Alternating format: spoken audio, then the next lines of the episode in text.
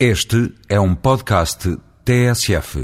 O Governo anunciou um programa de investimento para remodelar as 320 escolas do ensino secundário, a fim de criar melhores condições para o ensino. É uma medida importante, uma vez que melhorar o ambiente de trabalho e os equipamentos disponíveis será um bom contributo para favorecer as condições de aprendizagem. E melhores condições de aprendizagem ajudarão a combater o insucesso escolar.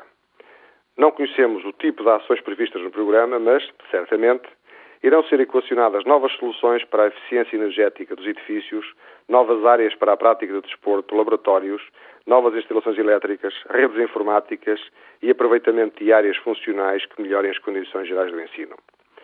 Perante o elevado número de escolas sujeitas à intervenção, seria de admitir que as escolas de construção mais recente estivessem em melhor estado de conservação do que as escolas mais antigas, com dezenas de anos.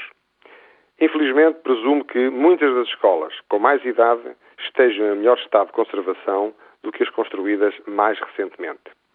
Os critérios da durabilidade dos materiais, adequados ao uso, das proteções solares, da funcionalidade, das condições de segurança, da redução dos custos de manutenção e tantos outros conceitos que no passado faziam parte das regras básicas para projetos deste tipo de construções têm sido esquecidos.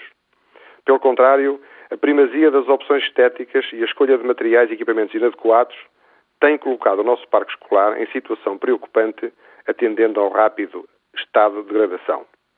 Quem visitar o pavilhão central do Instituto Superior Técnico, construído há 70 anos, ou outros edifícios públicos com muitas dezenas de anos, construídos na lógica de durar uma vida, gastando dinheiro uma vez, perceberá a diferença comparativa com escolas mais recentes.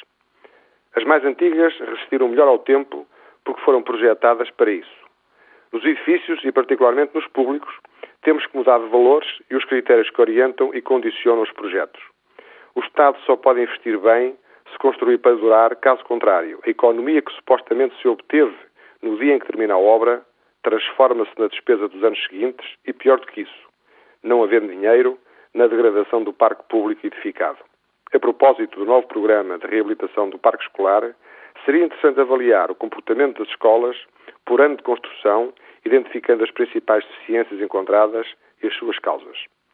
Só aprendendo com os erros poderemos corrigir o futuro fazendo melhor.